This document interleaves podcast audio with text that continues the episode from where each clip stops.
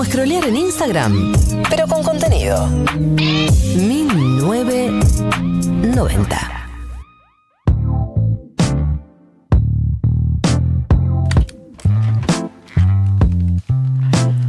15.31. Ahora sí se está terminando un poquito el programa, Marta. Un poquito, ¿no? un poquito. Pero no tanto, porque queda. eh, viene la columna, la columna que. eh, yo voy a, voy a bajar línea, gente, prepárense.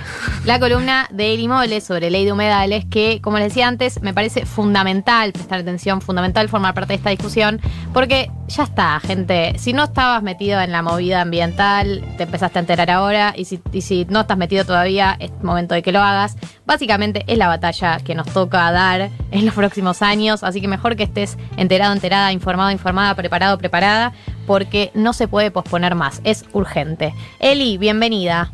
Hola, ¿cómo están? Me gusta tu bajada de línea, totalmente de acuerdo. Menos mal, porque si no empezaba a discutir acá era un problema. discutiendo. Para mí no es tan urgente, me decía. que pospongámoslo. Eh, sí, eh, no sé si, o sea, quiero empezar con lo que la- las últimas noticias. No sé si el miércoles sintieron ahí el humo, el olor a quemado, ustedes que, que son tan porteñes. Sí, Lo sí, sentimos. lo sentimos. Me gusta que. María se autoperciba Sí. porteña. es, es- es- es un debate, es, un- es una discusión. Es una discusión.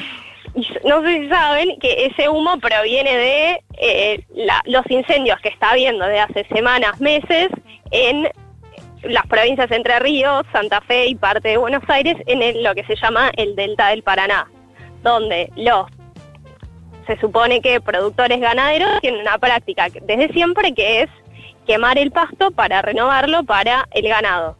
Lo cual eh, es una práctica normal y está bien, pero hay que hacerlo con planificación estatal y eso es lo que no pasó y entonces este fuego se descontroló y llegó el humo hasta la ciudad de Buenos Aires justo el día que se empezó a discutir nuevamente la ley de humedales.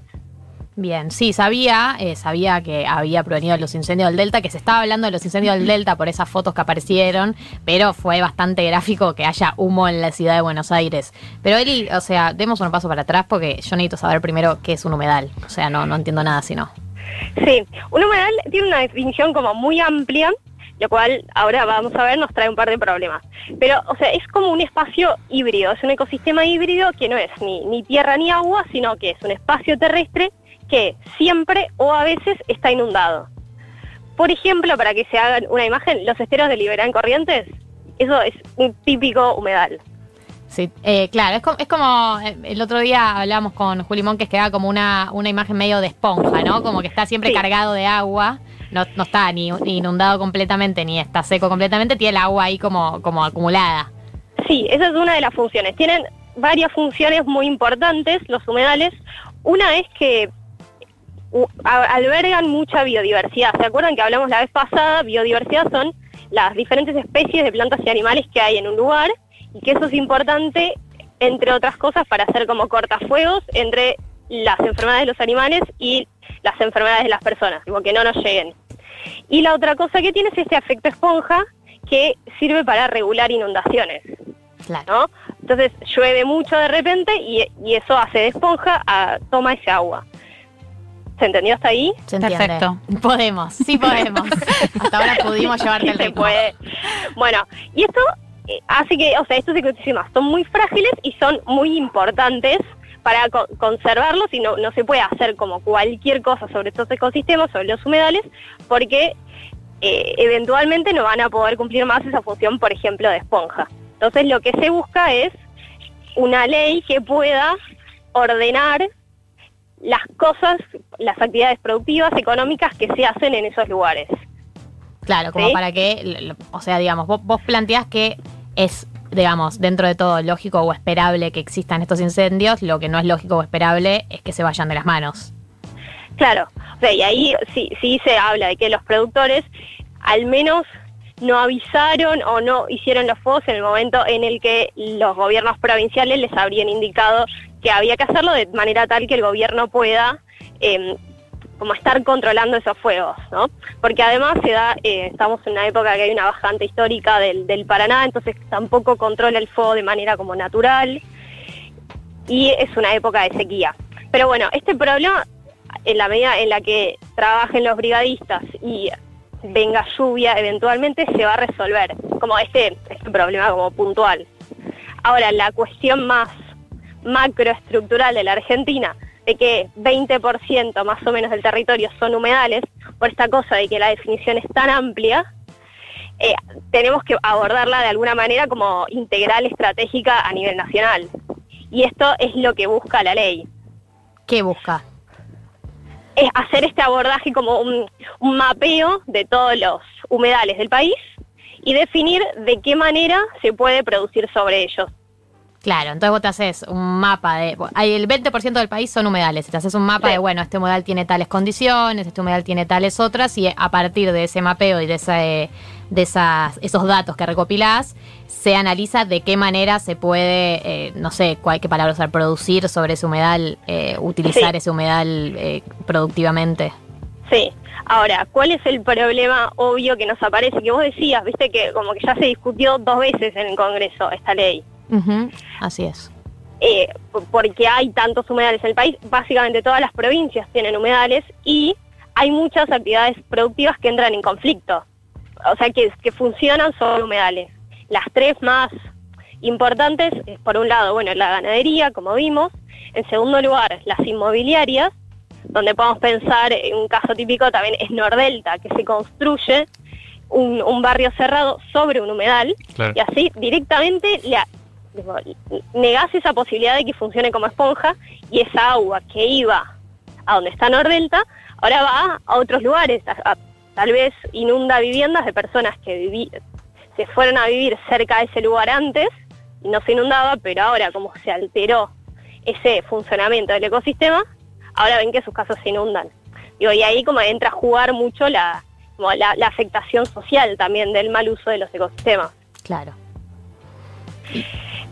Sí. Entonces, eh, hay mucho lobby en contra. De Claro, hay un lobby, hay, hay- sectores con mucho poder, porque hablamos de inmobiliaria, hablamos de sectores eh, ganaderos, no sé qué otros sectores eh, nombrando la un tercero. minería la minería de litio, porque Claro, también hay claro. humedales de altura en Catamarca, por ejemplo.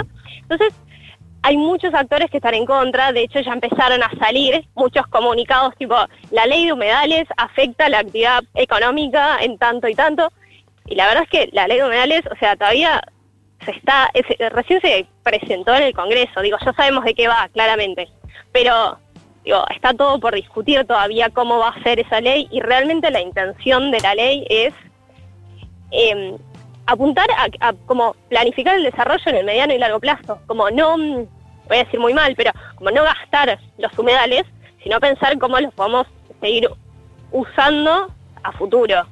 Porque nuestra generación, o sea, que la generación que está produciendo ahora no se los use todos, sino nuestra generación también los pueda usar cuando nos toque.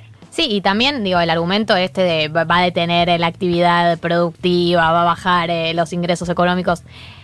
Es el, es el argumento que aparece siempre, siempre que se intenta regular de alguna manera la actividad productiva. eh, y aparece en todos los ámbitos. Aparece más que nada en el debate ambiental, pero puede aparecer también cuando en la ley de teletrabajo de los empresarios dicen que va a bajar eh, las contrataciones. Digo, siempre que se están debatiendo de qué manera se regula, aparece la discusión de va a bajar la productividad. Y la realidad es que eh, durante mucho tiempo siempre te puedes amparar y es un debate que es, es válido y es lógico, obviamente, preguntarse de qué manera el país con los cuidados necesarios o con los derechos necesarios puede seguir siendo productivo, pero no tiene que petrificar la discusión, sino más bien como me parece que el objetivo es llegar a acuerdos que, que suban la vara, ¿no? Claro, totalmente. Y de hecho es la propuesta, por lo menos de gran parte de quienes proponen esta ley, es una discusión conjunta con el sector productivo, digo, porque el, sector ambiental eh, tampoco no son productores en general. Entonces, obviamente, digo, para resolver esto bien o de la mejor manera, necesitas a los dos lados, a los que estudian cuáles son las funciones que cumple un humedal y cómo se conservan, y a los que estudian cómo producir. Digo, es obvio que necesitas a las dos partes, si no podés una sola, pero sí necesitas un debate constructivo entre las dos partes. Digo, que no sea de acusar al otro de traidor a la patria porque no querés producir o porque estás quemando el humedal. Claro, encontrar esos puntos de acuerdo. Sí, creo que creo que también es el desafío de, de las nuevas generaciones que militan también el ambientalismo, como a veces da- daba la sensación hace, no sé, 20 años, que era estar en contra sin la propuesta alternativa y me parece que lo que tiene de piola este proyecto de ley y muchos de los espacios que militan la causa ambiental es que traen alternativas productivas también, no simplemente oponerse a, a un proyecto, sino más bien como que me parece que hay una intención de diálogo y, de llegar a consensos. Sí, es también como una maduración del ambientalismo y que se le está dando otro lugar también y, y también es diferente la forma en la que lo puedo pensar yo, que no me veo actualmente afectada por ningún problema ambiental, que alguien que vive al lado de una explotación minera o alguien que se está inundando porque le construyeron un barrio cerrado. Como que también ahí como la, la militancia es diferente. ¿No? Una es como más académica o de la política pública y la otra es como el afectado directo. Sí, la búsqueda de consensos ahí es más complicada. Claro. Eh, es, es más complicado y, hay- y, y no se pueden negar también las desigualdades de poder, ahí como que entran en juego muchas cosas, pero, pero sí, o sea, viéndolo como desde afuera, lo que hay que hacer es esto, buscar consensos entre una Argentina que necesita producir, necesita crecer su economía y eh, un ambiente que tenemos que dejar de degradar porque nada, no vamos a tener de qué vivir sino en un par de años. ¿En un par? ¿Es ese Par de, par de décadas, par de décadas voy a ¿Y decir. si es un par de años? ¿Cuál es la extensión de tiempo que tenemos? Ti- Tirame, tirame un estimativo de en cuánto. Así lo pongo en Google Calendar, ¿no? Una alarma. Totalmente. Que me avise un año antes. No, no, igual no. Hay, hay más tiempo, pero realmente, digo, me parece que, eh, como decías ah, cuando presentaste la columna, eh, es una de las discusiones de, de nuestra generación y realmente cómo vamos a resolver o ir resolviendo, intentando resolver la tensión economía-ambiente es como una de las grandes causas y los grandes desafíos. Sí, y estar a la altura, eso, para mí eso está bueno también, de lo que veo también de cómo se, se discutió el proyecto y de qué manera se plantearon las críticas, es esto, es, es obviamente tener en cuenta la dimensión social, sabemos que somos un país que vive del campo en un gran porcentaje, sabemos que muchas familias de todo el país dependen de eso, nadie niega eso ni pretende que se solucione de un día para el otro, pero también pareciera que no se puede seguir posponiendo tampoco. Sí, también hay una distinción que, que hacía Julimón, que es también que lo nombraste antes, que tiene que ver con que tampoco todos los productores son iguales. O sea, hay grandes, grandes productores y hay otros que son más chicos y que de hecho viven en las islas y no van, no van a hacer ninguna quema intencional porque el humo se lo están fumando ellos mismos. Entonces eso también es algo importante a tener en cuenta, ¿no? Como eh, para hacer una analogía como le pasó al kirchnerismo en 2008 con el campo que metió a todos en la misma bolsa, bueno, no podemos hacer eso tampoco, digo, hay que ver con quién trabajamos y quiénes son los, entre comillas, malos de verdad de las películas. Claro. Bueno, ¿algo más que quieras decirnos, Eli? Eh, Quiero decir, eh, repetir esto de que es muy importante que tengamos el ojo puesto en, en cómo se va discutiendo esto en el Congreso y que necesitamos una ley de humedales y que todos estemos atentos porque también hay mil temas que suceden en la Argentina y que eso no, no, no pase por abajo de la agenda porque así no se va a aprobar. Así que, nada, eso, necesitamos de nuestra generación muy atenta. Bien, estaremos atentos, por supuesto, estaremos atentos y, y también esto de encargarnos de que no se vaya a agenda, porque se está debatiendo recién en comisiones, o sea que esto va, va a dar para un proceso largo eh, y falta diputados, falta senadores, puede pasar en diputados y que se truen y se, y se frenen senadores, que de hecho las dos veces anteriores entró por senadores y se frenó en diputados, Eh, así que es estar atentos, estar, estar encima, estar presentes y, y informarnos de la mano de Limole, ¿no? Totalmente, sí. Gracias, Eli, por tu tiempo. Un beso, queridos. Besitos. Bueno, esto ha sido eh, la columna ambiental de Eli.